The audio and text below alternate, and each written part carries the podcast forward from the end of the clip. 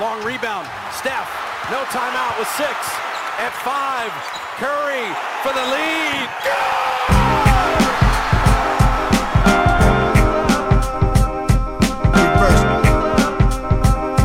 Reverse. Reverse. Reverse. Always. Bienvenue à tous dans ce nouvel épisode du podcast de l'équipe Rivers Basket Session. Avant qu'on parte sur notre thème du jour, voilà un petit coup d'auto-promo. Je voulais vous rappeler que depuis deux semaines, on a lancé donc un nouveau podcast avec mon, mon acolyte Pierre-Armand Samama. On a appelé ça le, le, podcast Hoop Culture. C'est tous les dimanches euh, à 17h. Et en gros, c'est euh, c'est une manière pour nous de, de parler de l'actualité ou pas de l'actualité, mais de tout ce qui touche à la culture basket, mais au-delà des lignes du terrain. Donc on parle musique, cinéma, ou on peut même chercher des, des thématiques un peu transversales. Voilà, dans, le deuxième épisode qu'on a, qu'on a posté hier, on parlait des vilains, donc les, qui sont ces, ces, joueurs qui se sont fait une profession d'être des méchants sur le terrain. On leur cherche voilà, des équivalents dans la fiction du côté de, des films ou des séries. C'est plutôt sympa. Voilà, si ça vous intéresse, hésite pas à aller, euh, n'hésitez pas pardon, à aller jeter un coup d'œil ou jeter une oreille. C'est sur la chaîne euh, YouTube Rivers Basket Session, c'est sur nos plateformes de, de streaming audio. N'hésitez pas à, donc à, à regarder ce que ça donne et puis surtout à nous faire un retour. Voilà, on est friand euh, pour euh, savoir un petit peu ce que vous en pensez, essayer de s'améliorer. Euh, on adore avoir tous vos retours et on vous remercie d'ailleurs, quelles que soient le- les émissions, que ce soit le CQFR, le podcast, la Session. Merci à vous de nous suivre et de, voilà, de nous aider à vous proposer le- les meilleurs contenus possibles. On est vraiment reconnaissant pour tout ça. Tel que bah, moi je le suis euh, reconnaissant d'avoir mes deux partenaires de crime, Shai Mamou, Antoine Pimel, les fines plumes du CQFR et de, la presse basket avec moi pour un nouvel épisode du podcast. Cette semaine, on est encore un peu loin de la, de la reprise du championnat, donc euh, on voulait pas forcément partir dès à présent sur une preview. Ce qu'on voulait faire par contre, c'était se poser la question de savoir, avant chaque saison, on sait que tout le monde, il y a quoi, une vingtaine d'équipes qui pensent, une vingtaine d'équipes qui veulent jouer le titre, une dizaine qui pensent pouvoir jouer le titre, une dizaine qui vont jouer la draft. Nous, on voulait savoir quels seront les joueurs ou les équipes qui auront le plus à perdre cette saison 2023-2024. Euh, et pour euh, bah, m'aider à faire le tri dans tout ça, donc comme je vous le disais, je suis rejoint par Chai et Antoine. Comment ça va les gars? Bah, super bien, une très belle intro pour présenter euh, euh, Hoop Culture 1 que je vous recommande aussi évidemment. C'est pas parce que c'est la maison, mais c'est un format différent, très cool, donc euh, je vous le recommande. Sinon, euh, sinon ça va très très bien. Ouais, en forme. Prêt à en découdre. Antoine, il est, il est Il est tomber. chaud. Coupe de cheveux taillée euh, à la C'est- perfection, barbe affinée. C'est On fini, est prêt pour. euh, C'est fini. C'est C'est- le temps de se reprendre en main. C'est fini, les cheveux longs. Tu vois, couper les cheveux, reprise de la muscu, de la course. C'est ça. ça va te Bientôt, perdre. Ça va te perdre. Bientôt, basket session, le OnlyFans. Restez à l'écoute, on vous donnera les. les- Antoine Pimel, le OnlyFans surtout, C'est le seul qui peut. hein. C'est la suite logique. Après, OnlyFans, tu peux faire ce que tu veux. hein, C'est juste c'est la surprise des. tu peux surprendre les gens. Tu peux faire des cours de cuisine sur OnlyFans si tu veux, Chai. Il n'y a pas de Nous, on va problème. retirer des lancers francs. si vous voulez me voir faire des airballs à 3 points, pareil, je, je peux Ah, ouvrir ça, je une- suis- euh, pas de problème. Je suis très fort. Moi, je, frappe, ça moi, je, aussi. frappe, je frappe des coups francs si vous voulez, parce que j'ai- je, je l'ai lancé franc, ça, ça- je pense pas que ce sera très convaincant, mais bon. pour les rater. Oui, mais si, si c'est pour les rater, c'est pas un problème. Je peux taper des coups francs aussi, il n'y a pas de problème. je suis multisport quand il s'agit de rater des trucs. Euh, justement, donc euh, on va, voilà, on va parler de ceux qui ont le plus à perdre. Euh, Chai, Antoine, euh, allez, vous pouvez faire ça au bras de fer. Euh, je, vous, je vous ouvre la question. Qui, à votre avis, a le plus à perdre durant cette euh, saison à venir? Je ne sais pas lequel de vous veut saisir la, la question à bras le corps. Vas-y Antoine, je te, je te laisse, je te- je te laisse l'honneur de démarrer. Euh, allez, je vais commencer par les Suns. C'est pas le, forcément le premier nom qui m'est venu en tête tout à l'heure quand j'ai commencé à préparer, mais je vais, je vais parler de Phoenix. Euh, il y a eu un nouveau propriétaire, Matisse Bia, qui est arrivé donc en février, non, avant février dernier. C'est, je sais, super, ça commence très bien. Je Ok, sais plus bravo. exactement à quel, à Ok, quel merci Antoine. arrive. Chai Non. Mamou, est-ce que tu peux nous donner maintenant ton choix? Non, mais il ne doit pas arriver longtemps avant février parce que dès qu'il arrive, de toute façon, il fait Kevin Durant. Voilà. Donc, euh, En il- début d'année, allez. Il est arrivé en début d'année, voilà, entre euh, grosso modo entre le mois d'octobre et le mois de février, Voilà. quelque part dans cette tranche. et donc, euh, oui, voilà, la- l'arrivée d'un nouveau propriétaire, tout de suite des ambitions. Kevin Durant qui arrive en cours de saison dernière, en sacrifiant quand même deux joueurs intéressants et assez jeunes, Michael Bridges et Cameron Johnson. Plus des pics évidemment. Hein. Euh, derrière, on s'était dit, bah, Kevin Durant, c'est déjà pas mal, mais c'était pas assez à ses yeux. C'est-à-dire que cet été, il y a eu Bradley Bill aussi. Ça nous a même presque surpris, en fait, euh, quand on a vu que les Suns étaient, étaient sur Bradley Bill. Il y a encore des tractations en ce moment autour de DeAndre Ayton, mais ce qui est sûr, c'est qu'il y a quand même une très, très grosse équipe à Phoenix. C'est un peu le retour d'une espèce de super team. Et je pense que du coup, il y a évidemment une pression de résultat. Il y en avait une euh, dès la minute où Kevin Durant s'est pointé avec son âge, son contrat. Et pareil, Bradley Bill est plus tout jeune, euh, Devin Booker est entré dans son prime, mais je pense qu'il y a volonté de gagner le plus tôt possible pour rentabiliser l'investissement. Je pense que là, si je dis pas de bêtises, Phoenix a transféré absolument tous les, tous les pics qu'elle possède, euh, que la franchise possède, plus des swaps sur, celles sur ceux qu'elle n'avait pas le droit de transférer. Donc Phoenix n'a absolument aucun pic jusqu'en 2030, ou n'a pas la main sur ses pics jusqu'en 2030 c'est le moment de gagner. Je pense que du coup, ça met tout de suite une pression. Il y a un nouveau coach. Euh, ouais, ça fait pas mal de raisons euh, de ne pas avoir le droit de se planter. Je, dirais, je, ça comme ça. Je, suis, évidemment d'accord avec toi, mais j'ai l'impression quand même que toute cette pression est liée à. Ça tourne pas mal autour de Kevin Durant quand même. Parce que c'est le fait qu'il soit là, le fait qu'il soit plus tout jeune, comme on dit, même si je pense que c'est encore un joueur euh, très très important et très fort dans la ligue. Mais c'est surtout lui aussi, c'est lié à sa propre legacy si là non plus, il n'arrive pas à faire quelque chose de. Alors, je dis pas que s'il gagne pas un titre, c'est forcément un échec, hein, même si c'est quand même une super team, un super trio. Euh, euh, mais s'il y a vraiment échec, s'il y a défaite prématurée, s'il y a euh, incompatibilité d'humeur, mauvaise connexion avec les deux autres. Alors, avec Booker, ça s'est bien passé hein, les premiers temps. Mais si ça fonctionne pas, l'échec des Suns sera aussi le sien et même majoritairement le sien, je pense. Parce que Booker a encore du temps derrière. Bill, il est Là, avec ce choix-là, je ne le considère plus comme un, joueur majeur de la ligue, une, super, enfin, un, une potentielle superstar. C'était un franchise player quand même, Bradley Bill. Donc pour moi, ça tourne quand même beaucoup autour de Kevin Durant, mais je suis d'accord, les Suns euh, euh, vont avoir une pression euh, médiatique, ils vont être observés, KD va être observé. tu vas voir les glorieux anciens qui seront là prêts à, prêts à critiquer, à analyser si ça si ça se passe pas bien. les fameux conducteurs de bus euh, de l'époque avec Curry, et eh ben, ils vont lui dire bah là, tu étais, pas le, étais le conducteur du bus, ça n'a pas marché. Enfin bref, je m'attends à tout ça, donc euh, je suis d'accord. Grosse pression sur euh, KD et sur les Suns. Ouais, d'autant qu'effectivement, c'est un move, enfin, c'est deux moves all-in qu'ont fait, qu'on fait les Suns. Et là, si tu gagnes pas, c'est même pas trust de process, quoi. C'est, trust la décennie parce que t'es, es mort pendant 10 ans. de toute façon, tu peux pas te relever. Tu as tout misé sur un mec, voilà, qui est effectivement, quand il est sur le terrain, aujourd'hui encore l'un des meilleurs joueurs de la ligue, euh, Kevin Durant. Mais on a bien vu euh, ces dernières années que c'était pas une garantie euh, de, parier sur, un seul joueur. On sait, à quel point les saisons sont longues, les blessures, ce qui peut se passer en playoff, etc. Et, là, ce qui est un petit peu, effectivement, là où je, te rejoins complètement, Antoine, c'est que si ça marche pas pour les Suns, eh ben, c'est mort pour un, c'est mort pour un bon moment. Je pense que je vois pas. Parce qu'effectivement, chaque année qui passe, Kedi a plus de chances d'être blessé, moins de chances d'être.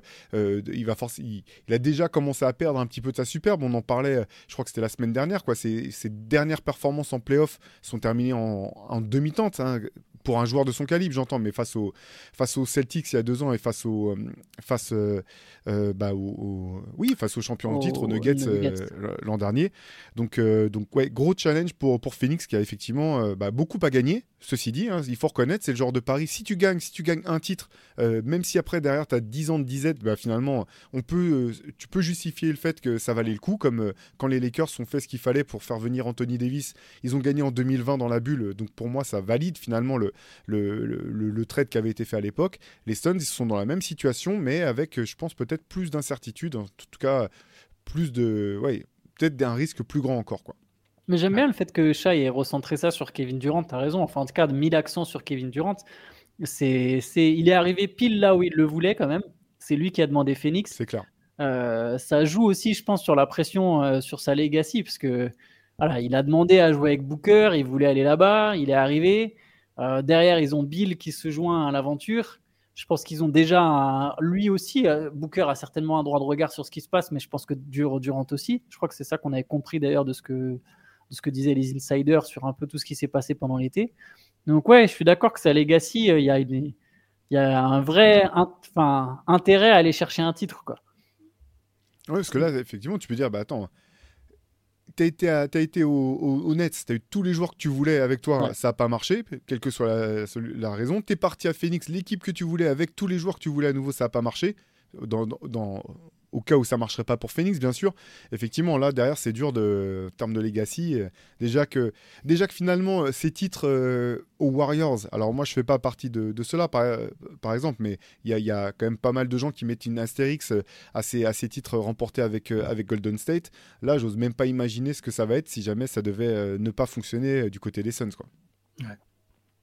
Shai, t'en as un, toi, de, ton côté, dans le, parmi les, ceux qui ont ouais. pas perdre cette année? J'en ai quelques-uns. Et je vais vous embêter un peu avec les Grizzlies, ça fait longtemps. Alors, c'est pas les ah. Grizzlies, moi, c'est Jamorant. C'est Jamorant parce que, alors je sais qu'il n'est pas là en début de saison, hein, il est suspendu 25 euh, matchs. Il reviendra pas avant le 19 décembre euh, s'il est apte à jouer contre les Pelicans. Euh, mais à partir du moment où il va revenir, je pense qu'il a une énorme pression de ne pas bah, de ne pas faire d'écart, euh, de retrouver euh, un statut de franchise player euh, dont on a l'impression qu'il peut mener une équipe très loin. C'est quand même l'impression qu'on avait avant qu'il y ait toutes ces histoires. Ils étaient sur une phase ascendante avec un groupe solide, jeune qui se montait. Et là, tout ce que tout ce qu'il y a eu, tout ce qu'il a eu autour de lui et, de sa suspension finalement, bah là, ça, ça, ressemble un peu à une troisième chance parce qu'il avait déjà une deuxième chance après le premier incident. Visiblement, ça n'avait pas été bien assimilé. Il y avait beaucoup de gens ont eu l'impression qu'on les avait pris pour des dindons dans l'histoire quand même. Hein, on va pas se mentir.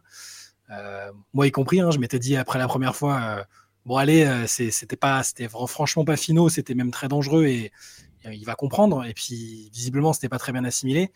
J'imagine que si il revient, qui a, alors j'ose même pas imaginer qu'il revienne et qu'il se qui se refasse filmer avec un flingue, honnêtement. Je, mais mais n'importe quel autre. Euh, parce qu'il y a, y a, le comportement, donc il y a tout ce qui va dégager en dehors du terrain. Hein. je parle, ça peut être n'importe quel type d'incartade. Hein. Aujourd'hui, euh, euh, les joueurs sont médiatisés, surveillés, tout est, tout est relayé.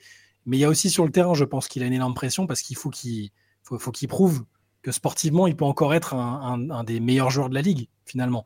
Un des meilleurs meneurs, un joueur capable d'emmener Memphis ou de ramener Memphis parmi les, les prétendants à l'Ouest. Là, euh, c'est une saison bizarre pour Memphis, je trouve, avec euh, comment ça s'est terminé la dernière fois. Euh, l'effectif qui a un peu changé, avec Marcus Smart qui est arrivé, des joueurs qui ont changé de statut aussi, et le fait que la franchise est, selon moi, hein, pas spécialement cherché à protéger à tout prix de Jamorant. Je pense qu'ils ont vraiment dit qu'il avait déconné, honnêtement. Et j'ai l'impression que si ça ne marche pas quand il revient, ils lui lui feront pas de cadeau et ils seront limite prêts à passer à autre chose en fait. J'ai cette impression là. C'est pour ça que de mon point de vue, sportivement et extra sportivement, il va avoir beaucoup de pression quand il va revenir. Ah, c'est intéressant, c'est marrant parce qu'effectivement, je vois, je vois la pression qu'il que, y aura autour de Jamorant. Par contre, j'ai pas l'impression qu'il est forcément euh, tant que ça à perdre dans le sens où je me dis là, euh, finalement, si, si là, euh, en fait, à chaque fois qu'il est sur le terrain, il est bon. À chaque fois qu'il est sur le terrain, il est bon, il est de son équipe. Et là, s'il n'arrive pas à mettre de côté les aspects extra-sportifs, s'il n'arrive pas à se canaliser un petit peu et à, comment dire, à, voilà, à grandir simplement de ce côté-là, c'est. Je me dis, bon, bah, c'est pas une perdue en fait. Limite, c'est. Là maintenant, si tu en es à ce stade-là et que tu n'arrives pas à corriger ce qu'il faut corriger en dehors du terrain, c'est que t'es pas fait pour euh, pas fait pour le sport de très haut niveau en 2023-2024. C'est que ça, veut dire qu'il va perdre ce statut de bah, de star de la ligue, il va perdre des contrats publicitaires, euh, de sponsoring pour l'instant, il n'a pas encore énormément perdu. De ce que j'ai compris, les gros sponsors l'ont pas encore totalement lâché. Il y a, ça, il, peut perdre. Je trouve qu'il peut perdre énormément, et même si sportivement c'est difficile.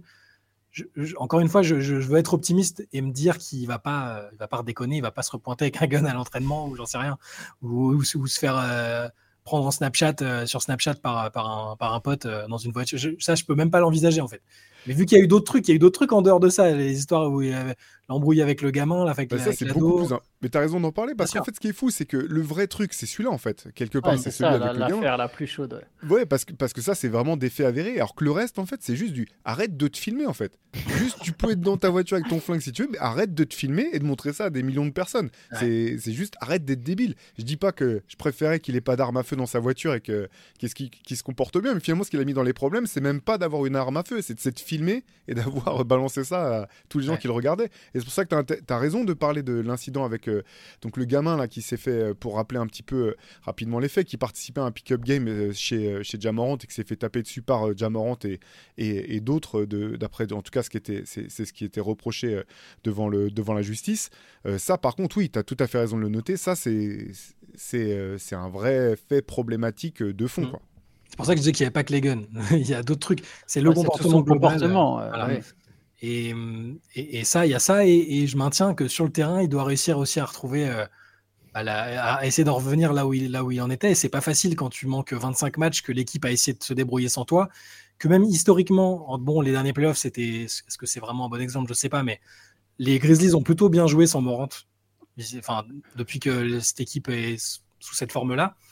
Donc, euh, moi, j'espère pour lui et je, pense que c'est possible hein, et qu'il revienne et que on retrouve le leader que moi je trouvais personnellement euh, inspirant pour, pour les autres sur le terrain. Euh, avec ce côté euh, nous contre le reste du monde bah, qui a énervé beaucoup de personnes, hein, j'en conviens.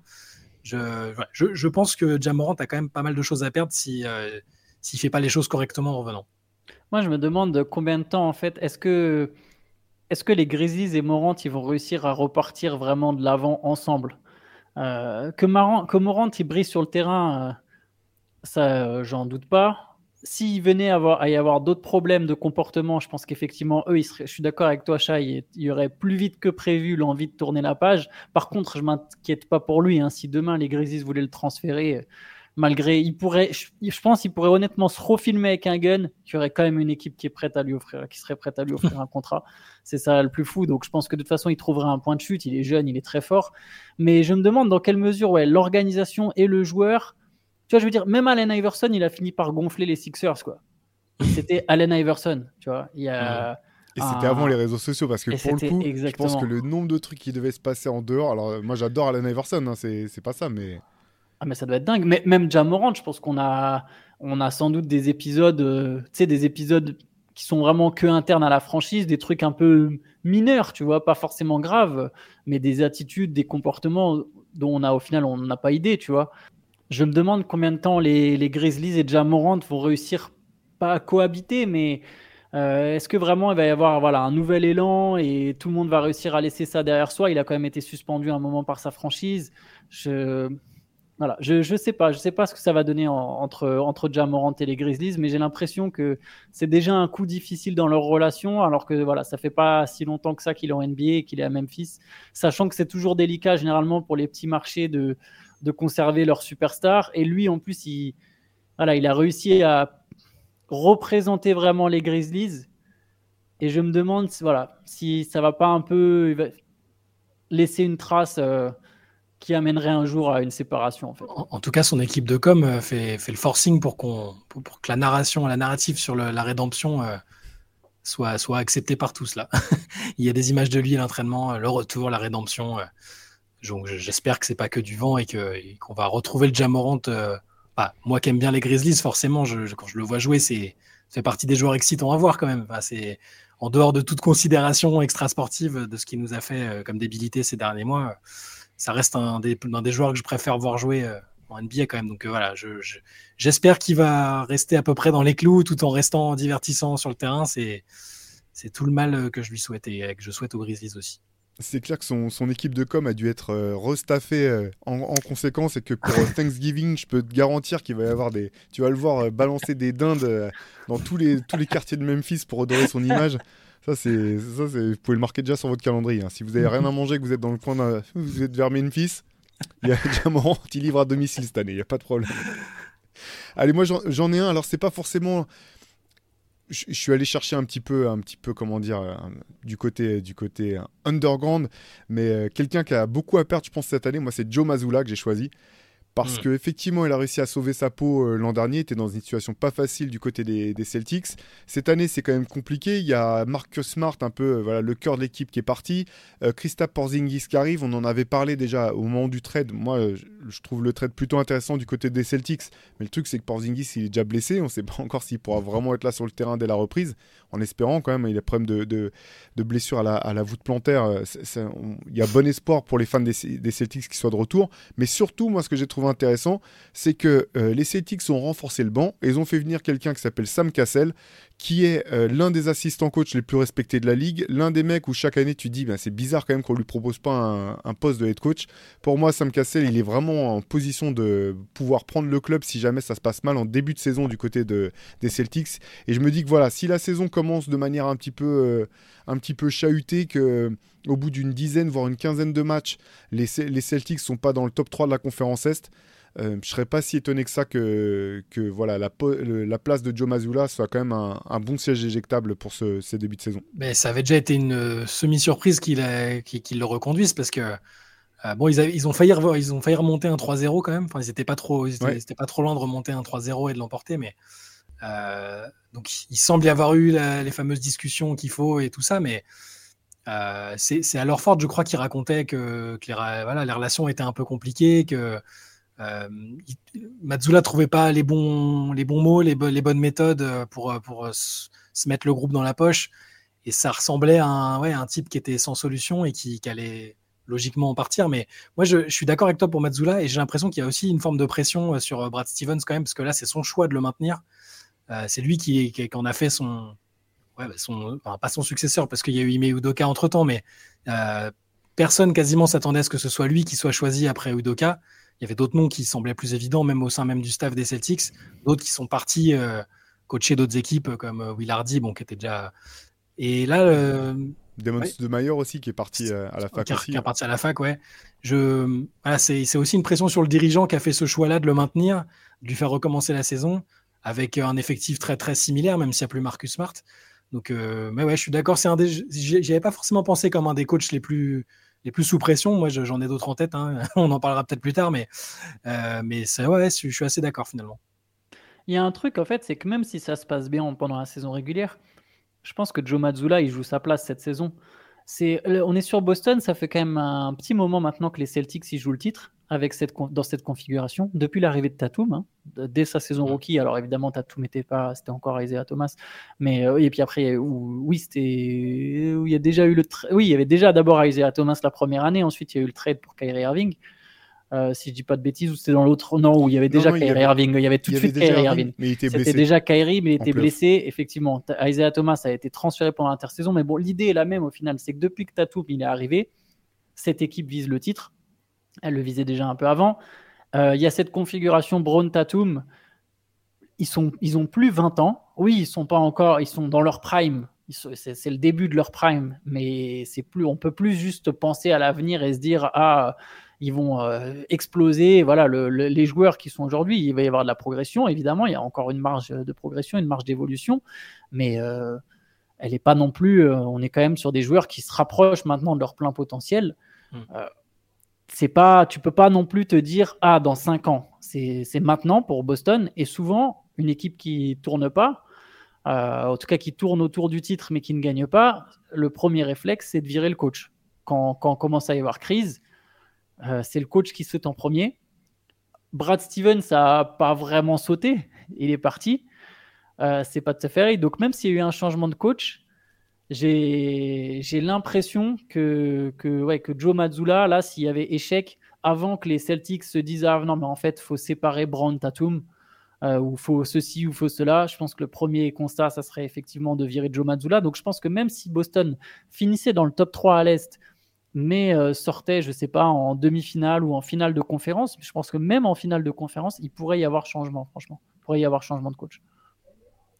Après, si tu as été en finale de conférence, tu as quand même vois, je, vois, ça moins évident, effectivement, parce que le truc, ce qui est intéressant en fait quand tu fais le parallèle avec euh, les jeunes années de Tatum et Brand, c'est que j'ai l'impression que c'est un petit peu le même problème pour Joe Mazzulla. C'est finalement des, des, joueurs ou des personnes à qui tout est, pour qui tout est arrivé trop vite en fait. Finalement, le fait que dès la saison rookie de, de Tatum, ils aillent aussi loin en playoff, qui poussent LeBron dans ses derniers retranchements, euh, qui est ce dunk dont tout le monde se rappelle euh, sur LeBron, que ça se joue dans un game set, ça a tout de suite donné l'impression que Boston était prêt à gagner le titre et à dominer la conférence Est, alors que Tatum et Jalen Brown était encore trop jeune en fait pour porter ce, ce, projet tout seul, que bah, il y avait Kyrie Irving qui devait être le vétéran sur qui était, qui allait gérer la pression. Finalement, ça ça l'a pas fait du tout à Boston. Et pour Joe Mazzulla, c'est pareil. Tu disais, euh, personne savait qui c'est. C'est vrai que son surnom là parmi les, fans de, des Celtics là, c'est Second Round Joe parce qu'il était même pas au premier rang des, des assistants, il était au deuxième rang derrière. Donc c'était vraiment même pas un des des, assistants principaux, parce que comme tu l'as dit, il y avait, il y avait euh, le coach qui est parti, euh, euh, il y avait Hardy qui est parti voilà exactement, il y avait Damon Studemeyer qui eux étaient parmi les, principaux assistants, et Joe Mazzulla, l'un des entraîneurs les, bah, les plus jeunes avec Hardy justement, les head coach les plus jeunes de toute la ligue, là tout de suite il se retrouve à devoir gérer une équipe qui doit, qui doit jouer le titre ou rien. effectivement, playoff compliqué, ils sont menés, ils arrivent quand même à revenir de 3-0, enfin ils perdent pas, ils se font pas sweeper, ils arrivent à remonter. Et finalement, c'est quand même. Je pense que si c'était fait sweeper, c'était fini, quoi. Le coach changeait dans tous les cas. Donc, c'est pour dire que c'est pas forcément un gars qui a pas de capacité ou d'aptitude à pouvoir être un head coach. C'est juste qu'il s'est retrouvé dans le bain tout de suite et que du coup, euh, effectivement, la, pression est monstrueuse et que hum, là, c'est pour ça que je me dis, je pense qu'effectivement, tu as raison euh, quand, quand, vous parlez de Brad Stevens. Euh, je pense que Brad Stevens l'a identifié comme étant un jeune coach au groupe, à gros potentiel qu'il a eu à cœur de lui donner une deuxième chance et qu'il a certainement voilà, dû un petit peu s'impliquer pour dire non, moi j'ai foi en lui, on, on lui donne un deuxième contrat, mais par contre on va étoffer son staff parce que c'est vrai que le staff avait été pillé, le staff des, Celtics. Mm. Et c'est pour ça que je me dis c'est le début de saison qui est, déterminant parce que si ça marche pas sur le début de saison, pour X raisons, que ce soit euh, ses choix euh, stratégiques ou des problèmes de blessure ou, autre, je vois, je vois pas de. Je pense que la pression effectivement à, Boston sera trop forte sur le coach et ça sera trop dur pour Brad Stevens. Euh, ou alors faut que Brad Stevens descende de sa tour d'argent et dise entre guillemets bah ouais c'est moi qui ai construit le roster je vais, je vais le faire. Hein. C'était le cas parfois. On se rappelle de euh, Kevin McHale euh, du temps de, des Minnesota Timberwolves, qui n'avait pas forcément envie de coacher. Finalement, au bout d'un moment, le propriétaire lui dit "Écoute, ça marche pas. C'est toi qui as fait l'équipe, bah coach." Et puis, enfin, ça s'est déjà passé, ça s'est déjà produit par le passé ce genre de choses. On a un peu l'impression que c'était les joueurs qui avaient repris en main le truc à la fin parce qu'ils n'étaient pas d'accord sur le. Lui voulait visiblement inciter sur l'attaque et les, eux, ils se disaient mais on défend plus un copec. Enfin, je, ça va être, je suis curieux de voir justement comment cette, euh, cette dynamique euh, va s'opérer parce que est-ce qu'il y aura toujours une part importante euh, pour les joueurs sur comment, comment l'équipe va jouer? Est-ce que lui va s'affirmer un peu plus? Je sais pas, mais je suis d'accord avec ce choix en tout cas. Allez Antoine, qui d'autre a beaucoup à perdre cette année? Allez, mais j'hésite entre dire les Sixers ou Joel Embiid. Je ne sais pas sur qui je mets le plus l'accent. Je pense que les deux, c'est une bonne réponse pour les deux. Mais tu vois, là, on parlait, euh, on était donc justement sur quand il y a des échecs répétés, euh, c'est peut être le coach qui saute en premier, peut y avoir le dirigeant, etc. Euh, on peut séparer les stars. Pour le cas de Philly, tout a été fait. C'est-à-dire qu'il y a des échecs répétés depuis plusieurs années maintenant, toujours pas de second tour. Euh, depuis euh, que le process a été entamé, qu'il y a eu les drafts quand même de Joel Embiid, de Ben Simons, de, ben, oui, de ben Simmons, de, de Markel Fultz, je cherchais le nom du, du troisième. Euh. Il y a, donc il y a eu Jimmy Butler qui est passé, il y a eu plein de stars, il y a eu différents coachs. Et il n'y a jamais eu au-delà d'un second tour de draft. Et le dénominateur commun, c'est Joel Embiid. oh là là, je suis, pardon, je m'excuse. La fatigue révélateur, t'es matrixé, par, matrixé par le process. Euh, il disait vraiment ces phrases-là. Euh, j'ai Sam qui revient en tête. Euh, s'il était resté general manager, où on serait les Sixers? Mais bref, tout ça pour dire, effectivement, les Sixers n'ont pas, pas été au-delà d'une demi-finale de conférence. Le dénominateur commun, c'est Embiid. Là, le prochaine étape, c'est quoi en fait si Philly se crache encore? Qui, qui, Quelle sera la prochaine excuse? Ah, il n'y aura pas d'excuse. Moi, je peux te dire ce qui va se passer. Hein. à mon avis, euh, là, si tu te demandes quel sera le perdant, je pense que ce seront les Sixers. Hein. Parce que lui, il, part, du il va demander à partir, il va finir par obtenir son trade et il peut euh, essayer d'écrire son histoire ailleurs. Et bah, les gens diront bah, il n'a pas gagné à Philly, mais il a encore une chance de se rattraper après. Alors que là, si Embiid part, à Philadelphie, ils sont repartis sur, euh, sur une période de vache maigre. Enfin, ou alors il faut reconstruire. Euh, bah, sauf s'ils arrivent à réussir. 7 en échange quand même. Voilà, mais, mais du coup, le succès éventuel sera pas immédiat, c'est ça le truc. Donc, euh, je, je, pense, moi, les, je suis d'accord, les Sixers ont énormément à perdre. Euh, ils ont tout essayé quasiment, ils ont changé de direction, parce que Daryl Morey n'était pas là au début. ils ont fait venir différents joueurs autour et Harden, on ne sait pas trop comment ça va se terminer toute cette histoire, mais c'est pas fou. Et la seule victoire, c'est d'avoir réussi à faire gagner un titre de MVP à, à Joel Embiid peut-être, voilà. Mais si, pour moi, si ça ne se passe pas bien, bah, Embiid dira bah merci, c'est gentil, mais euh, euh, je veux plus être associé, être associé avec vous, je pense. Vous n'arrivez pas à me mettre un autre bon joueur dans les pattes. Et euh, voilà, je dis ce, ce qu'il dira lui. Hein. Je dis pas que c'est de, c'est pas, ce, ce, sera pas de sa faute. Hein. C'est le dénominateur commun, comme tu l'as dit. Il a, eu pas d'autres bons joueurs. Excuse-moi, il a quand même eu Ben. Non, non je sais. il a eu Jimmy Butler, il a eu James Harden, il a eu des All-Stars. Tu sais très bien ce qu'il va dire. Il va dire j'ai besoin d'une équipe. Je, je pense l'équipe est plus compétitive. Ils n'ont pas réussi à.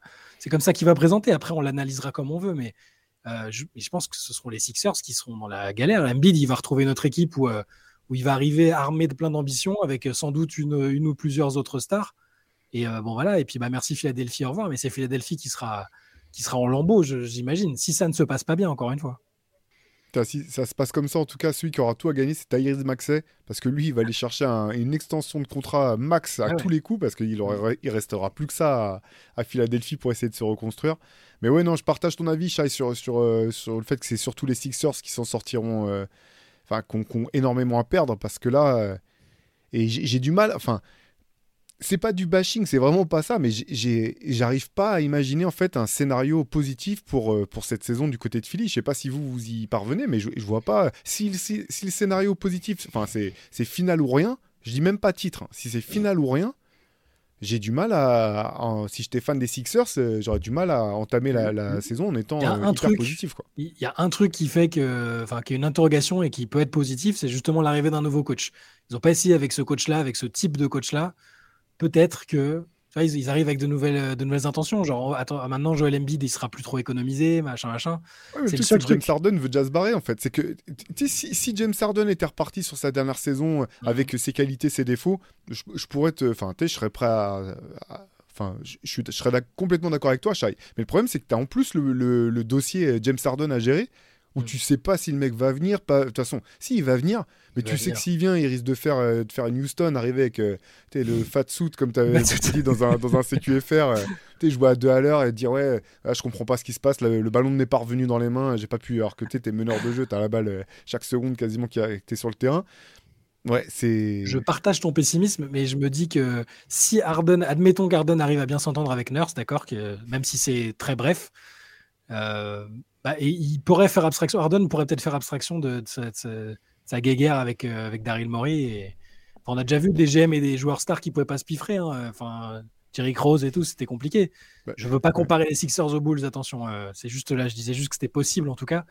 Euh, pff, après, c'est parce que j'ai aussi envie qu'on arrête de dire que qu'on qu les déteste et qu'on leur souhaite la ruine et désolation. mais mais c'est il y a du c'est compliqué de pas être sceptique et de se dire que bah, on sait quand même. Enfin, Embiid a mis la pression clairement. Enfin, il a dit je veux gagner à Philly ou ailleurs. Donc euh, enfin, c'est que comment tu veux ne pas imaginer que ça, passe, ça peut mal se terminer? C'est ça le truc. Mais tu sais, le pire, c'est que même si Harden et Nurse ça s'entend bien, ça n'empêche pas que l'effectif le, a plein de lacunes.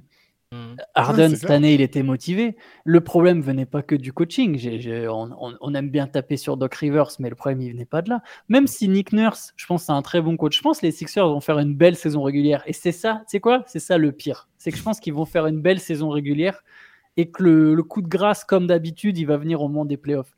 Tu peux avoir un Nick Nurse inventif. Nick Nurse, à un moment, il peut pas transformer. Euh... Il y a des, des trucs. Des dauphins ouais, je, je, je, vais même pas faire ma métaphore, tu vois. Genre, à un moment, ton effectif, il a certaines limites, il a certaines limites. Et à un moment, même tes stars, elles ont certaines limites. James Harden, en playoff, on a déjà vu les limites. C'est plus un petit échantillon, c'est un grand échantillon. Euh, et il y a un état de santé qui, voilà, il prend de l'âge. Tu peux pas. Joel Embiid, il y a la santé aussi. Et comme tu, vous, tu l'as déjà souligné plusieurs fois, Shai, il est jamais à 100% en playoff. Ouais. Je pense qu'avec son corps, il sera rarement à 100% en playoff. Et même si ça venait être le cas, je pense que même Joel Embiid à 100%, il a des limites. Après, c'est encore autre chose. Là, on parle de. Mais je trouve que dans le jeu, il a des limites. Je ne je, je, je, pas refaire tout mon argumentaire sur euh, construire son équipe autour d'un pivot, mais je pense que Jokic est une exception euh, qui confirme la règle. Je pense que c'est très dur de construire une équipe au titre avec un joueur comme Embiid, en tout cas qui gagne le titre, qui peut aller loin, il n'y a pas de souci, c'est un joueur tellement fort, il n'y a pas de problème. Mais je pense qu'il y aura toujours des limites, à moins que Nick Nurse d'un coup euh, euh, en face de lui un excellent passeur et que d'un coup tout le monde mette des shoots. Mais enfin bref, ça fait quand même beaucoup de si. J'ai toujours des, doutes sur un back court Harden Maxi en playoff, en, play en défense. Je suis désolé, mais à un moment, il euh, y a des limites qui existent, même si Harden il venait à super bien s'entendre avec Nick Nurse, même si tout le monde était en bonne santé, ouais. cette équipe, je suis pas sûr qu'elle puisse aller en finale.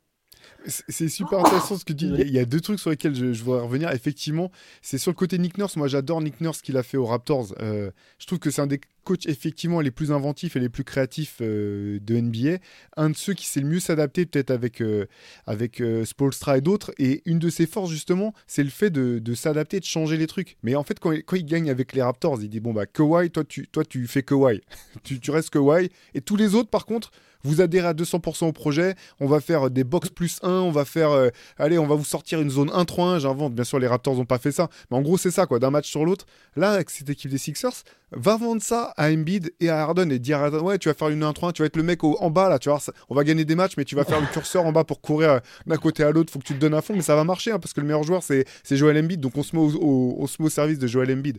Ça, ça, peut pas marcher en fait. Et enfin je, je vois pas du tout le truc. Et l'autre truc pour la relation Nurse et, euh, Harden ils peuvent s'entendre très bien le problème, c'est que j'ai l'impression que le seul truc, en fait, euh, pour Harden, je pense que le seul truc, c'est une, trans, une, comment dire, c'est une question de business en fait. C'est une, question, c'est une transaction en fait. C'est quelqu'un qui va lui dire écoute, tu veux pas rester, joue bien jusqu'à la trade deadline et on va te trouver une destination, mais il faut que tu joues bien. Le problème, c'est que la personne qui a même de faire ça, c'est le gars à qui il veut plus parler dans la franchise. donc, donc je vois pas comment ça peut marcher en fait. Tu, vois, c'est. Et enfin, vu ce que moi je comprends de James Harden, parce qu'en fait, son positionnement, je le comprends même pas en fait. Si tu veux changer d'équipe, à ce stade de ta carrière, après ce qui s'est passé à Houston, ce qui s'est passé aux Nets, ce qui s'est passé aux Sixers, faut que tu montres que tu es quelqu'un de fiable en fait. Et je trouve qu'il. Enfin, on va pas revenir sur Harden pendant, pendant, pendant une heure, mais il montre tout le contraire en fait. Donc je vois pas quelle franchise. Tu vois, il, faut vraiment qu'il joue à son niveau de All-Star jusqu'à la trade deadline pour qu'il y ait une autre équipe prétendante au titre qui se dise Ouais, si ça c'est le vrai James Harden, il veut vraiment venir jouer pour nous, on peut lui faire confiance on va balancer nos assets. On sait qu'il ne reste plus qu'une demi-saison sous contrat, mais on est sûr qu'il va, se va se réinvestir sur le long terme derrière avec nous et qu'on va jouer le titre. Et eh bah, ben, des équipes, il n'y en a pas comme Il en a pas 50 des équipes comme ça en fait dans la ligue. C'est pour ça que je suis. Voilà, moi j'aime cette équipe, je leur dis, hein, parce que sinon je vais me faire allumer, mais l'équipe des Sixers qui a joué avec Ben Simmons et euh, Jimmy Butler, c'est une des équipes que j'ai le plus kiffé à l'Est ces dernières années. Je trouve incroyable cette équipe. Donc c'est pas, j'ai pas de problème avec les Sixers, mais j'ai vraiment du mal à être optimiste. Quoi. Allez, Shai, je te redonne euh, le, bâton de parole. Allez, bon, j'ai réfléchi euh, en, faisant, en faisant la liste. Je me suis dit, est-ce que je mets les Mavs, Kyrie Irving ou Jason Kidd Et du coup, je vais faire un triptyque. Je fais un triptyque où j'exclus volontairement Luka Doncic, parce que j'estime que bon, les Mavs ont quand même une, pression assez importante. J'exclus Luka Doncic parce que si ça se passe pas bien, bah, il y a toujours la possibilité soit de partir ailleurs, Hein, au bout d'un moment, hein, le contrat euh, ne finit pas tout de suite, mais il est encore assez jeune pour, euh, comme pour Embiid finalement. Hein, si ça marche pas, il trouvera euh, à Dallas ou ailleurs. soit Dallas peut tout reconstruire autour de lui, enfin tenter de reconstruire autour de lui, soit lui, bah, il trouvera une autre équipe à un moment. Alors que les autres, bah, les Mavs dans leur globalité, ils, sont sous pression parce qu'ils ils vont devoir répondre de leur choix des derniers mois, c'est-à-dire cette reconstruction d'équipe qui pour l'instant peut paraître prometteuse. Moi j'ai mes, réserves, mais voilà le fameux choix de Kyrie Irving, le trade euh, pour faire venir Kyrie Irving. Et ensuite, bah, Kyrie Irving lui-même, je, pense qu'il a aussi beaucoup à perdre parce qu'il est encore sous une forme de, pour moi, de dernière chance. Parce que là, il n'y a plus, euh, y a plus excuse de je viens d'arriver, c'est compliqué, euh, on n'a pas le temps de s'acclimater. Là, il démarre une saison avec une équipe qui lui fait confiance. Il n'a pas fait d'écart très visible de conduite, de trucs qui pourraient sembler nuisibles depuis quelques temps si ça se passe pas bien, par contre, quel que soit, si sportivement ça fonctionne pas, bah, ça renforcera l'image de quelqu'un qui est peut pas ou qui peut plus faire gagner une équipe, même en tant que lieutenant. Et j'ai mes doutes sur la, connexion euh, Kairi-Luka. Et s'il se passe des choses en dehors, bah là, c'est même plus qu'il sera plus considéré comme fiable. C'est qu'il y a vraiment plus personne qui, à la fin de son contrat, euh, ou même pendant d'ailleurs, hein, peut-être que les Mavs euh, chercheront à, limiter les frais. Donc voilà, ça c'est le scénario négatif. si, si je, pense que s'il y a un vrai danger pour que les Mavs soient obligés de, bah, de tout reconstruire ou d'être sujet à de la pression euh, de la part de Doncic, de tout, de tout casser ou de s'exposer à son départ.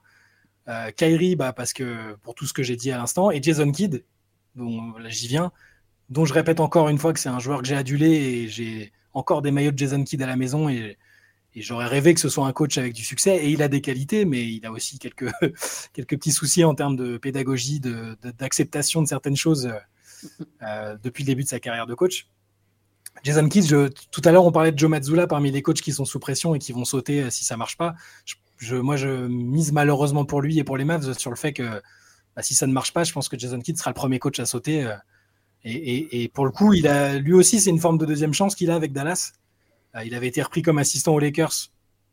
Il a retrouvé un job à Dallas. Mais il a une image qui n'est pas simple en NBA, hein, euh, auprès des joueurs, auprès des dirigeants. Donc pareil, je pense que si ça se passe pas bien et qu'il est limogé, ça va être compliqué pour les prochaines années pour lui. avoir une deuxième vie en NBA, c'est possible. Une troisième, c'est compliqué. Je pense que l'horloge, tourne déjà de toute façon pour Dallas. Hein. on a assumé un peu vite le fait que Luka Doncic serait l'héritier de Dirk Nowitzki euh, qui passerait toute sa carrière au Mavericks parce qu'on s'est dit ah, superstar européenne, il va faire pareil. Un peu de la même manière euh, qu'on peut voir Victor euh, Wembanyama avec Tony Parker. Par exemple, on fait des, on, espèce de, créer une suite logique. On sait pas, bon, pour Victor, on ne sait pas ce que ça va donner, mais pour Luka, je suis pas persuadé, moi, qui termine sa carrière au Mavericks, euh, et ce qui se passe actuellement te laisse penser qu'il peut y avoir un moment où lui va en avoir marre et va demander à partir. Et je pense que cette, euh, ouais, ce, ce, ce, compteur, ce chrono, il est déjà en marche du côté des Mavs. Euh, c'est pour ça qu'il y a eu une pression l'an dernier pour le trouver absolument une deuxième star. Mm. Maintenant, ils ont tout misé sur Kyrie. Effectivement, ça fait une sacrée pression maintenant que tu. Enfin, ils ont et, voilà, dégagé leur pic. alors, oui, ils peuvent toujours se, Enfin, ils peuvent. Euh, ça mettrait trop de temps. Si ça marchait pas avec Kyrie, en fait, ça mettrait trop de temps, je pense, à se sortir de la situation et à retrouver derrière une autre star. Je pense que dans ce laps de temps, qui serait selon moi trop long, Lucas se serait déjà barré, en fait. Mais euh, c'est pas impossible, tu vois. c'est Tu peux transférer Kyrie Irving et euh, puis au bout de deux ans, tu arrives à faire venir une autre star. Mais tu as perdu trois saisons, quoi, du coup. Et ça, je suis pas convaincu que Lucas il ait trois saisons à attendre. mais je précise, je précise que je pense que Kairi va être euh, le Kairi divertissant et mais magnifique à voir jouer. Je pense qu'on va le voir euh, pendant un temps, il n'y a pas de souci, peut-être même tout au long de la saison. Je pense juste que ça ne se traduira pas sur des résultats collectifs qui, nous feront dire euh, c'est un vrai succès la saison de Dallas d'une équipe qui a été en finale de conférence en 2022. Ouais, du coup, 2022. C'est ça, moi je parle vraiment de la connexion sportive. Je parle même pas des, des dingueries que Kairi est capable de faire je pense qu'il sera performant dans son registre. Il va scorer fort, il, va, il sera dans le top 10 euh, un jour sur deux. J'ai aucun doute là-dessus. Mais sur l'alchimie euh, et sur le fait que ça se traduise par des bons résultats, je n'y arrive pas. C'est pour ça que je pense que si, ça ne se passe pas bien, il y a vraiment une pression, euh, une, pression assez forte, surtout sur, Dallas, sur Kid et sur, et sur Kyrie mais moi, en fait, je parle pour, pour te dire, je vais même, je parle même pas de Kyrie pour le coup. Je pense que même si, comme toi, je suis d'accord avec toi, ça peut marcher sportivement, mais j'ai l'impression que Dallas est dans la situation dans laquelle les Pélicans ont été à un moment avec Anthony Davis et dans laquelle mm. sont plein de franchises de milieu de tableau qui ne sont pas les franchises les plus attractives euh, et qui se retrouvent avec une superstar très très forte. C'est à un moment l'objectif de cette superstar très très forte, c'est de gagner et rien d'autre. Et que du coup, que les Mavs, les Mavs qui ont un bel effectif, hein, moi je trouve que que autour de Kyrie et de Luca, il y a quand même Grant Williams, il y a, il y a Dante Exum, Rishon Holmes, Tim Hardaway Jr., Maxi Kleber. Je trouve qu'il y a une belle. Ouais, cette Curry, euh, euh, Josh Green, je pense, je, je pense c'est une équipe qui va bien marcher même d'ailleurs. Moi, je serais prêt à aller jusque là. Je pense que les Mavs, ils vont être plutôt corrects. Euh, mais le problème, c'est que ça serait, tu vois, d'une certaine manière, ça serait déjà une réussite, le fait que les Mavs ils aillent au second tour des playoffs. Et je pense que c'est une possibilité que les Mavs aillent au second tour des playoffs. Mais aux yeux de Lucas, c'est pour ça que j'exclus même carrément tout le discours autour de Kyrie, c'est aux yeux de Lucas, qu'est-ce qui va être considéré comme un succès à ce stade de sa carrière? Que une victoire? Et qui dans les dernières superstars récentes, à part Yanis, a vraiment eu ou Jokic pour d'autres raisons, je pense que Jokic, il calcule même pas l'idée d'être transféré, tu vois, de se dire, ah bah il y a échec après échec, mais je vais rester parce que ça va finir par marcher. Je sais pas si Luca, il aura cette patience, en fait, moi, personnellement. Ouais, c'est vraiment intéressant. moi, je suis assez d'accord surtout sur l'aspect Jason Kidd. Moi, j'aime plutôt bien cette équipe des Mavs. On avait fait un podcast, je sais plus, euh, sur les grandes questions il y a quelques semaines. Là. Euh, moi, en regardant l'effectif, je trouve qu'ils ont réussi leur draft enfin sur le papier, il hein, faudra voir sur le terrain. J'aime bien ce qu'ils ont fait à l'intersaison. Et je trouve que le luxe, c'est quand tu as un joueur comme Luca, c'est que tu as un système offensif qui fonctionne. Qui fonctionne assez pour assurer ta saison régulière et t'emmener relativement loin en playoff. Et je mets bien l'accent sur relativement. Et que la différence, effectivement, c'est que est-ce que ton coaching staff et tes, lieutenants euh, seront suffisamment forts pour t'emmener jusqu'au bout, ce qui veut dire finale de conférence, voire finale NBA dans le, dans le meilleur des cas. Et c'est là en fait qu'il y a des questions. Moi, je suis plutôt étonnamment optimiste autour de, de, de Kyrie Irving parce que je me dis que bah, je, bah, c'est une grande. Un... Non, optimiste, c'est dur parce qu'en fait, il y, a trop d'incertitudes autour, autour de Kyrie, mais il n'y a, y a, rien à lui reprocher sur ce qu'il a fait sur le terrain quand il arrive à Dallas. Euh, Luca et lui sur le terrain, c'était en termes d'efficacité offensive, ça fonctionnait. Le problème, c'était la défense, en fait. La défense, c'était catastrophique et les résultats ont plongé. Ça, ça c'est clair. Par contre, voilà, j'ai l'impression quand même qu'il a compris que, ne serait-ce que pour se protéger lui-même et ses intérêts personnels, il, a, il valait mieux qu'il parle pas trop. Il s'est fait très discret euh, ces derniers temps. Je pense qu'il continuera à garder cette, euh, cette ligne de conduite, euh, ce qui est mieux pour tout le monde, hein, franchement. Pour lui, pour les gens qui aiment le basket, pour les gens qui aiment Kyrie Irving, qui aiment le regarder jouer, jouer les matchs, je pense que c'est mieux pour tout le monde. Donc, donc moi, je suis plutôt confiant sur, sur, euh, sur le court terme de, Dallas. La question dont tu parles, Antoine, elle est hyper pertinente sur est-ce que ça suffira pour, pour Luka Doncic. Le truc, c'est que voilà, je pense qu'il a quand même cet impact sur le jeu un peu offensivement en tout cas, euh, euh, pas défensivement, mais un peu à la LeBron où tu dis, bah, tu mets une défense et des shooters autour de Luka Doncic, tu peux aller très loin en fait. Et que voilà, il a l'air de s'être repris en, main euh, d'un point de vue sur la préparation, du moins avant, le, avant la Coupe du Monde, il avait l'air plutôt affûté, à voir si il n'aura pas trop lâché après, avant la reprise de la, de la saison. Mais effectivement, Dallas, euh, moi, c'est la grande question, c'est Jason Kidd. En fait, au bout du compte, je sais même pas ce qu'il vaut Jason Kidd comme coach, parce que c'est les montagnes russes. Une saison, euh, Dallas a une défense de fer. Tu dis, ah, Jason Kidd, bien meilleur que ce que je pensais. La saison, littéralement, la saison d'après, tu dis, mais est-ce qu'il y a un coach dans cette équipe? Qu'est-ce qui se passe? Tu comprends Lui-même, hein. lui-même, il savait pas, je crois. Tu comprends rien à ce qui se passe. Donc, euh, effectivement, sur, sur la touche, il reste des coachs comme Mike Budenholzer, qui est pas le meilleur coach offensif mais encore une fois, quand tu as Luka Doncic, est-ce que tu as besoin d'avoir le meilleur coach offensif pour, euh, pour générer une attaque euh, qui fonctionne? Pas forcément. Euh, ouais, à voir. En tout cas, c'est dossier épineux parce qu'en fait, si tu prends quand même la hiérarchie des équipes à, l'ouest, c'est tellement dense que tu vois, c'est dur de te dire. en fait, je peux pas te dire que Dallas va être dans le top 4 à l'ouest. En fait, ça, je, ça, je peux pas te le dire. En fait, tu vois, sur le papier, il y a d'autres équipes que je vais mettre devant. Par contre, quand tu as un joueur comme Luka, je pense qu'il y a un scénario où, où finalement tu t'en fous en fait, qu'il soit dans le top 4 ou qu'il soit 5 ou 6 en playoff, personne, s'il n'est pas blessé, personne, il personne voudra jouer Luka Doncic. ils peuvent passer des tours. Ils peuvent passer des tours, quelle que soit leur position. Euh. Et il y a, et comme tu l'as dit, il y a un effectif qui est, qui est nettement plus intéressant que l'an dernier. Maintenant, euh, tu vois, tu parlais de. Moi, j'aime bien faire le comparatif entre Luka et le jeune LeBron. Euh, tu vois, le jeune LeBron, bah, alors il n'y avait pas Kyrie Irving autour là. Il a effectivement Luka, il a une vraie deuxième star à côté de lui. Mais bah oui, il, rendait les Cavaliers compétitifs euh, chaque année. Mais tant que tu gagnais pas, euh, sa frustration, elle montait. Tu vois, il n'avait rien à carrer que oui, il est capable, tu vois, que, l'équipe tourne plutôt bien, gagne 60 matchs de saison régulière, euh, aille en finale de conférence, même finale NBA en 2007. À un moment, le truc, c'est qu'il s'est dit non, mais moi, je veux marquer l'histoire, je veux des titres. Et je pense que Lucas, c'est vraiment le prototype du mec qui va se dire non, mais même finale de conf, en fait, tu fais deux finales de conf de suite en fait, pour les maps, ça serait déjà super bien quand tu vois la densité de la conférence Ouest. Mais lui, à un moment, il va se dire bah non, on est censé faire mieux que ça, quoi. Tu vois, il pourra pas se contenter de moins que le titre, je pense.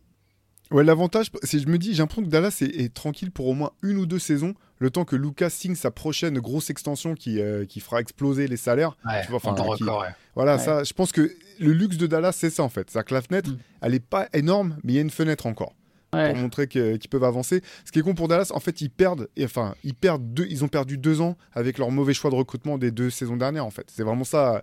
C'est là où ils ont, en fait, ils ont fait un pas en. Enfin, t'as l'impression qu'ils ont fait un, pas en retrait alors qu'il n'y avait aucune raison qu'ils fassent ce pas en retrait. Euh, je veux dire, s'ils avaient mieux géré le dossier Jalen Brunson, on en revient toujours là. En fait, ils seraient pas dans cette situation-là. C'est quand même et euh, des fois l'avenir d'une ou la enfin, une franchise, des fois l'histoire même d'une franchise, des, fois ça se joue juste à ça en fait tu as mal géré, tu as mal identifié le potentiel d'un de tes propres joueurs. Regarde, c'est ce qu'on a dit pendant des années pour OKC. Comment ils ont pu ne pas re-signer euh, James Harden et laisser partir pour rien aux Rockets, tu vois, c'est... Et effectivement, depuis, OKC est jamais revenu au niveau qui était le sien euh, quand ils avaient KD, Kyrie, euh, pardon, Westbrook et, James Harden. Quoi. Allez, j'en ai un autre, moi, plus là aussi assez clair, je pense assez net, c'est les Pélicans. voilà, New Orleans qui, qui, euh, qui se retrouve dans une situation vraiment délicate avec, euh, elle l'espère, enfin la franchise l'espère, le retour de Zion Williamson, euh, que nous aussi, en, en tant que fans de basket, on espère retrouver enfin sur le terrain et dans la durée. Euh, Il y a ça, il y a quand même Brandon Ingram qui tire la tronche depuis, euh, depuis euh, la Coupe du Monde et même avant. Il y a Troy Murphy Jr. qui est... euh, non, third, ça? Ouais, C'est le troisième, pardon, ouais. pas Junior, Trey c'est le Murphy, troisième. ouais. Ouais, Trey Murphy, pardon. Trey- oh, Troy Murphy, j'ai ressorti Ouais, un joueur des Wolves. un- un- des Warriors. Qu'est-ce que je raconte? Des Warriors, Des bien sûr, Warriors, ouais. excuse-moi, excuse-moi. Gros Avec- monde. Exact- exactement. Je me suis confondu avec. oh, je me mélange les joueurs. Je partais sur un autre Troy. Bref, euh, donc qui est blessé alors que c'était quand même. euh, voilà. Il devrait revenir en cours de saison, mais c'était euh, de, de ce qu'on avait compris, ce qu'il disait en inside du côté de New Orleans, un joueur sur lequel vraiment le club comptait à mort pour passer un cap encore cette année. Euh, la situation est vraiment complexe, toujours autour de Zion. Je ne sais pas comment vous, vous voyez les choses, mais je trouve que cette équipe là aussi des Pélicans, il y a deux ans, on disait ah bah c'est mort, euh, ils vont devoir virer le GM, il n'y a plus d'espoir. L'an dernier, à un moment, ils commencent la saison en trombe, ça joue Ouais. super bien et tout, puis après un nouveau coup d'arrêt. Tous les scandales qui ont entouré Zion pendant l'été euh, euh, sont passés par là. Je sais pas vous comment vous voyez les Pelicans. Il- y, a un y côté chat noir un peu, je trouve, en ce moment-là. Enfin, c'est c'est pareil, il y, a, il y a deux ans, on se disait, bon, bah, si un déménagement, c'est une équipe qui doit déménager, hein, c'est- merci New Orleans, mais ça ira. Et, et au final, euh, ils sont plutôt bien relevés. hein. Griffin a fait du, du plutôt bon travail. Et là, euh, tout ce que tu as énuméré entre Zion, entre Ingram, euh, qui a été un peu, qui a été pas mal blessé l'année dernière, même s'il a bien fini la saison, plus là son passage bizarre avec Team USA, euh, le fait qu'on sait pas s'il a envie de prolonger, euh, Trey Murphy, il y a même, même Alvarado s'est pété juste avant le, le- le camp d'entraînement donc c'est c'est quand même un role player important. Il y a, une vibe un peu, euh, un peu poissarde, j'ai l'impression autour de, autour de la franchise et il y a, ouais, indéniablement ils ont à perdre parce que au bout d'un moment, si ça ne fonctionne pas, on sait ce qui va se passer. Griffin était sur un siège éjectable aussi.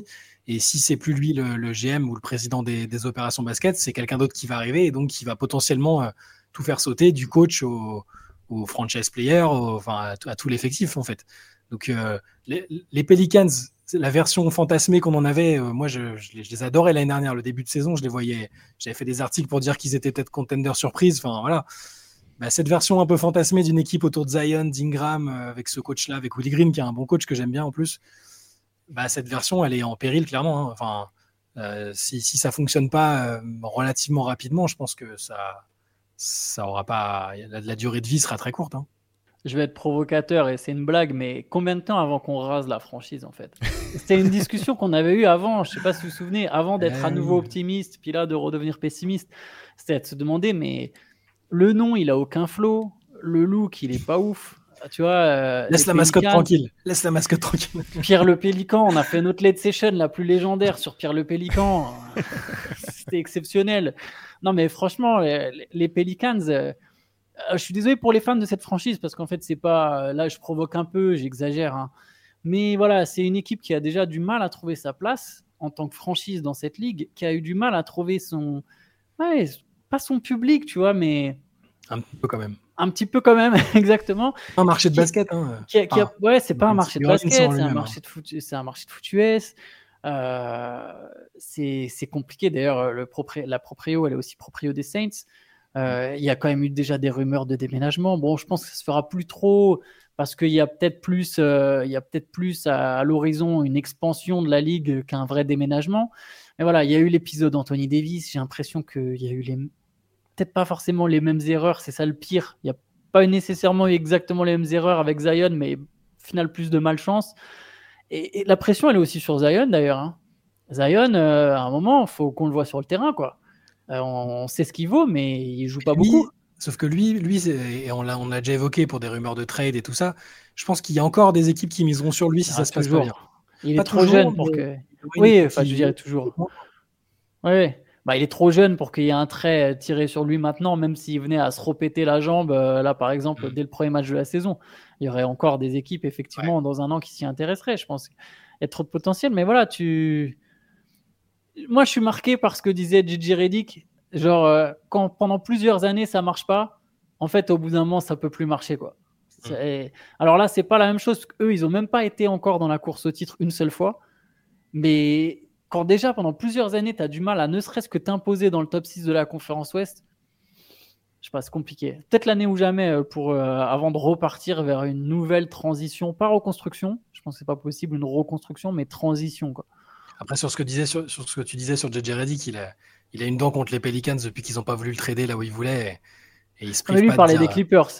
Ah oui, d'accord. non, non, lui, c'est quand il parlait des Clippers pour expliquer euh, les Clippers de l'époque Black Griffin, tout ça, expliquer que mm. voilà, à un moment, ils avaient trop perdu et que ça pouvait plus mm. marcher quoi qu'il arrive. Quoi. Ouais, ok, je vois. Mais oui. ah ouais, spécial les Pélicans. Carrément. Euh, allez, je vous propose un dernier tour en plus court.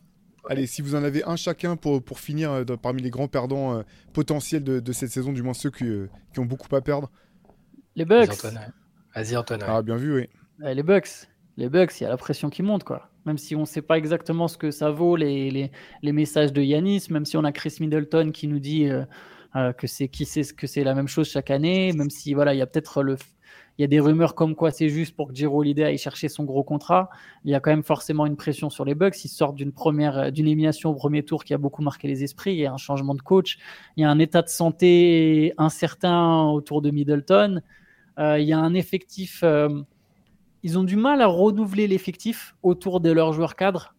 Je pense qu'ils ont fait les bons choix en gardant certains joueurs, mais on sent que, voilà qu'il y, a, une rotation qui est pas parfaite et ils ont du mal à la compléter. Il n'y a pas trop d'assets. Ils sont un peu bloqués au niveau des finances. Et, et puis Holiday prend de l'âge, Middleton prend de l'âge, Yannis est dans son prime, mais les deux autres ils prennent quand même, ils sont encore, sont encore frais. Attention, Holiday, sort quand même d'une super saison. Middleton, s'il est en bonne santé, on sait que c'est un très bon joueur, mais voilà, euh, la, trentaine est quand même déjà maintenant bien passée. Donc je pense qu'il y a une pression quand même assez importante sur les Bucks euh, pour bien figurer, alors qu'il y a un nouveau coach. Et tu vois, t'en parlais tout à l'heure, euh, Théo, mais pour lui, il a été longtemps assistant, mais voilà, il est lancé dans le grand bain, quoi. T'es es conscient qu'il y, y, a plein de gens qui vont analyser ta prononciation de, de Jero Holiday avec tout ce qu'on nous a dit dans les commentaires. moi, je, moi je, je, fais une petite parenthèse pour défendre Antoine Pimel. Parce que moi, je l'ai vu interviewer Carmelo Anthony en anglais et Carmelo, il a tout compris. Voilà. Parce qu'on parlait le langage de la street, tu vois, entre mecs de Baltimore, entre mecs de Baltimore, on se comprenait. Quoi. Par un argot portoricain de Baltimore, là. et sinon, sinon, je suis, je suis d'accord avec toi, mais c'est voilà, les bugs sont presque une évidence avec ce qu'on a vu récemment. Euh, euh, sur le, voilà, les, déclarations d'Yanis, elles sont assez claires et c'est presque tout à son honneur en fait. Il, il va pas les prendre euh, à revers. Il dit si c'est pas compétitif, je serai obligé d'aller ailleurs. Je, je veux pas me contenter de ça. Donc évidemment qu'ils ont ils ont le plus à perdre. Bah, c'est un joueur. c'est le type de joueur qu'on aurait pu imaginer faire toute sa carrière dans la même équipe. Hein, Yanis, il a, jamais été fasciné par les gros marchés. il, a gagné avec cette équipe. Il avait l'air de vouloir un peu cimenter euh, sa legacy dans une même équipe.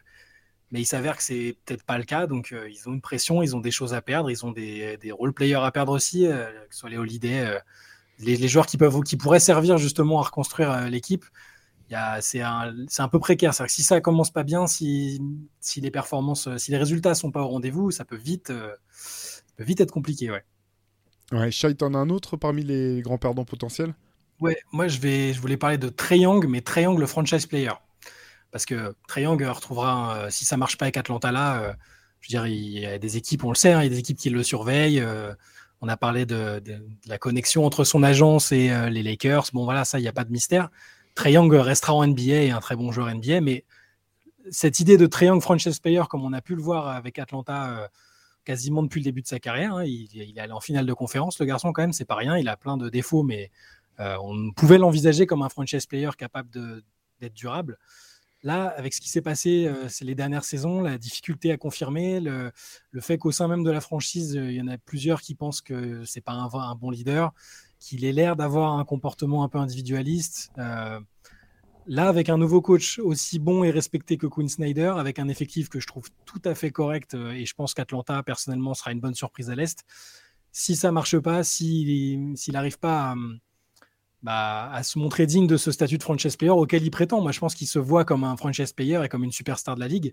Je pense que ce sera la fin de Triangle comme franchise player parce que si par ailleurs, je vois pas une équipe miser sur lui comme euh, star principale, en fait.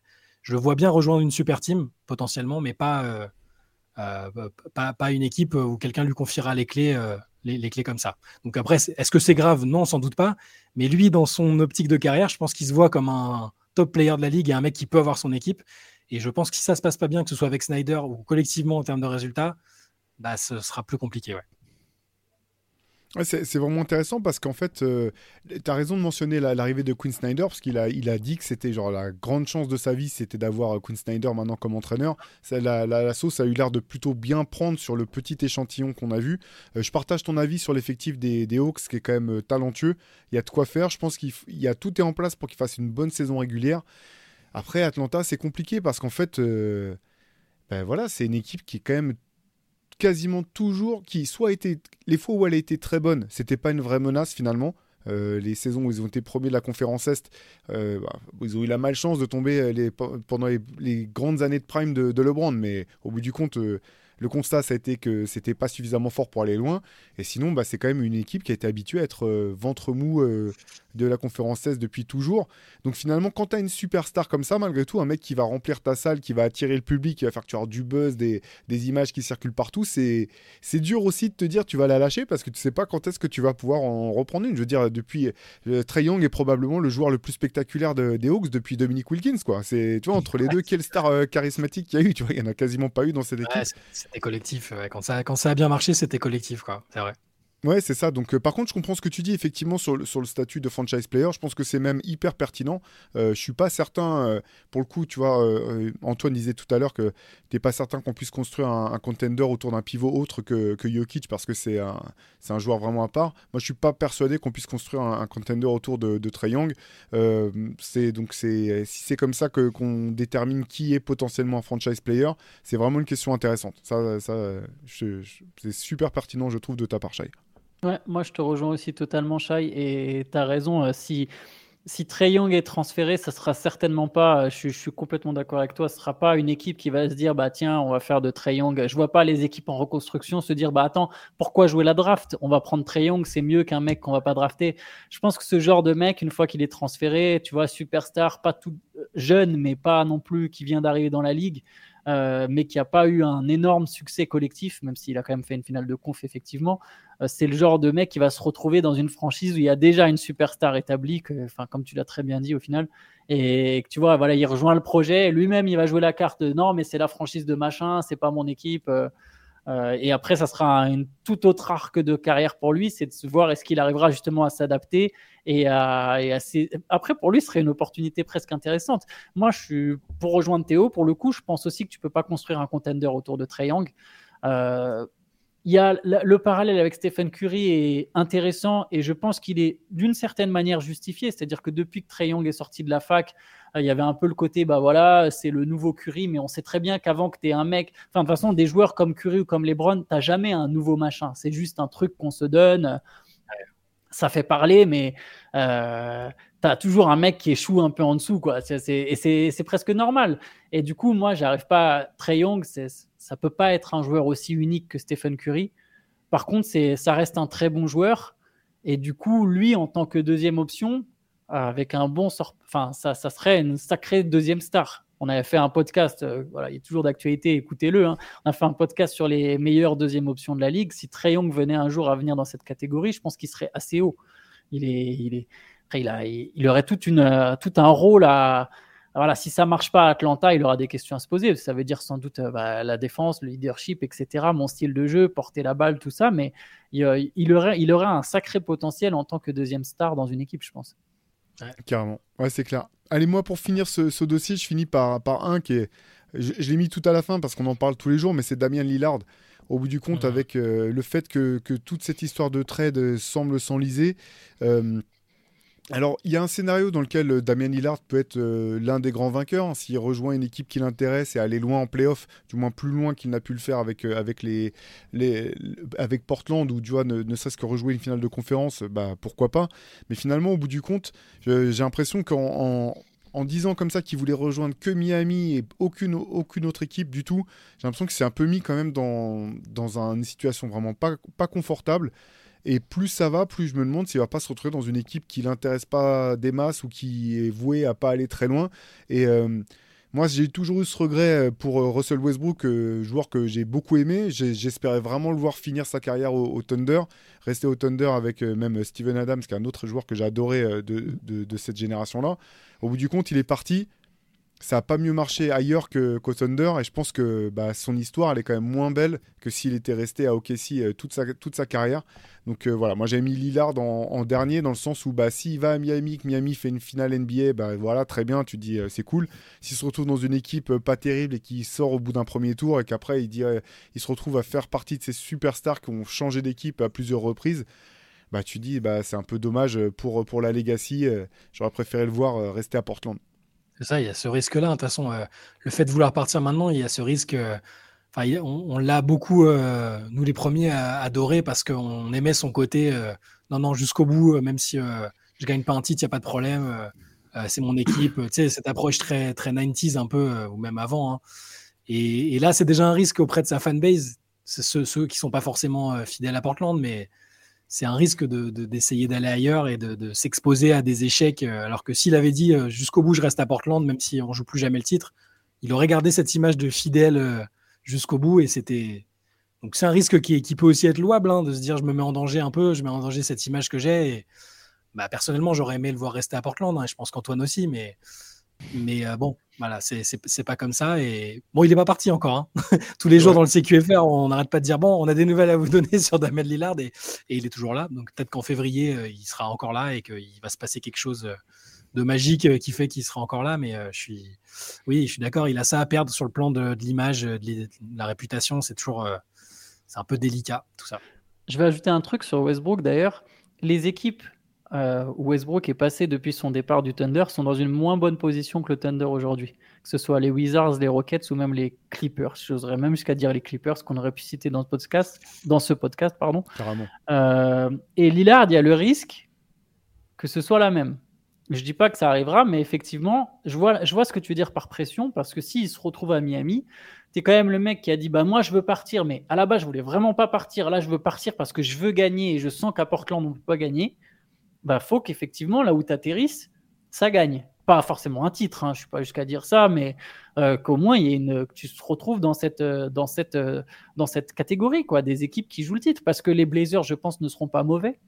Euh, sincèrement, même si reconstruction il y a, ou alors ils seront peut-être mauvais par choix. Par choix, exactement. Euh, mais sans, en étant mauvais sur une période courte, euh, avec un avenir d'un coup, enfin c'est pas impossible que les Blazers dans trois ans soient dans une belle position, pas dans une position de gagner, pas du tout, mais dans une position d'avoir une équipe compétitive et où on se dise ah tiens s'il y avait une superstar dans cette équipe ça marcherait bien. Eh ben tiens, il y en avait une il y a, trois ans et elle a préféré partir. Et où est-ce qu'il est aujourd'hui? Ah bah ça marche pas là où il est, tu vois. Euh, après bon, Miami, si quand il termine à Miami, on sait qu'il y a quand même une intelligence, il y a une culture, on le répète. Des fois, ça veut tout et rien dire. À Miami, je pense qu'il y a suffisamment de base pour que ce soit solide. Mais l'ironie, alors je pense que Lillard, Butler, Adebayo, c'est très fort. Ce serait une équipe qui serait vraiment très intéressante. Euh, mais je n'ai pas dit que j'en fasse mon favori numéro un à l'Est s'il termine à Miami. Par contre, ça serait, ça serait effectivement une équipe qui serait dans la course au titre, ça c'est sûr. Euh, ceci dit, s'il est à Miami, il, il, aura ce qu'il voulait en fait. Donc quelque part, je ne mettrais pas dans les perdants en fait. Là, ce qui, ce qui m'inquiète un petit peu pour lui, c'est de me dire s'il se retrouve dans une équipe qu'il a finalement qui n'était pas une des équipes qu'il voulait, parce que le business est comme ça, et qu'en plus cette équipe va pas si loin que, mm. que ce qu'il aurait espéré. Là, tu te retrouves vraiment dans le perdant-perdant quoi. Ouais. Après, j'imagine, enfin, il faut peut-être l'avertir juste avant de le trader et de lui dire ah c'est à telle équipe tu vois. Je sais pas s'il peut toujours faire marcher à dire non non mais c'est bon dans ce cas-là je reste. Tranquille les gars. Damien t'es déjà allé à Washington ou? Genre non non c'est bon c'est bon. T'aimes bien la Caroline du Nord euh, Damien ou? Oh mon dieu. Non pitié Ouais, dur. Euh, effectivement, non, mais tu as bien fait de citer les Clippers, qui est aussi une des, équipes qui a beaucoup, beaucoup à perdre cette année et les suivantes. Euh, voilà, il y en a d'autres, hein, des, perdants potentiels. Bien sûr, bien sûr on sait qu'à la fin, de toute façon, il n'y a qu'un seul vrai gagnant. Hein, c'est celui... Enfin, il y en a deux, en fait. Il y a mm. L'an dernier, c'était les Nuggets et c'était les Spurs. Cette mm. année, on ne sait pas qui ce sera dans, dans un cas ou dans l'autre. Mais en tout cas, n'hésitez pas à, nous dire dans les commentaires ou sur les réseaux euh, ce que vous avez pensé. Si vous pensez qu'on a oublié des noms importants, euh, n'hésitez pas à nous le dire, à en débattre. Euh, voilà, nous, on se retrouve tous les matins du lundi au vendredi pour le CQFR. Demain soir, mardi, il y aura une LED session avec, donc sans moi, mais avec Shai, Antoine, qui seront, je pense, là pour répondre présent. N'oubliez pas, encore une fois, jetez un coup d'œil au podcast Hoop Culture pour nous dire ce que vous en avez pensé. je vous invite aussi, je finis mon auto-promo là-dessus, si vous n'avez, si il y a des numéros de Rivers que vous n'avez pas encore, n'hésitez pas à aller jeter un œil sur la boutique sur Basket Session pour voir ceux qui sont encore disponibles, parce que vous êtes nombreux à nous demander s'il y aura des rééditions des premiers numéros qui sont épuisés, c'est pas sûr. Ça sera peut-être le cas, mais on ne sait pas quand c'est c'est pas automatique, ça sera pas, sera pas forcé. Donc n'hésitez pas à aller chercher euh, les numéros des numéros 6 à 12. Il en reste encore euh, quelques-uns de, disponibles. Donc faites le plein temps qu'il y en a. Et puis nous, on vous donne rendez-vous la semaine prochaine pour un nouveau podcast long. Allez, bonne semaine à tous. Salut. Ciao.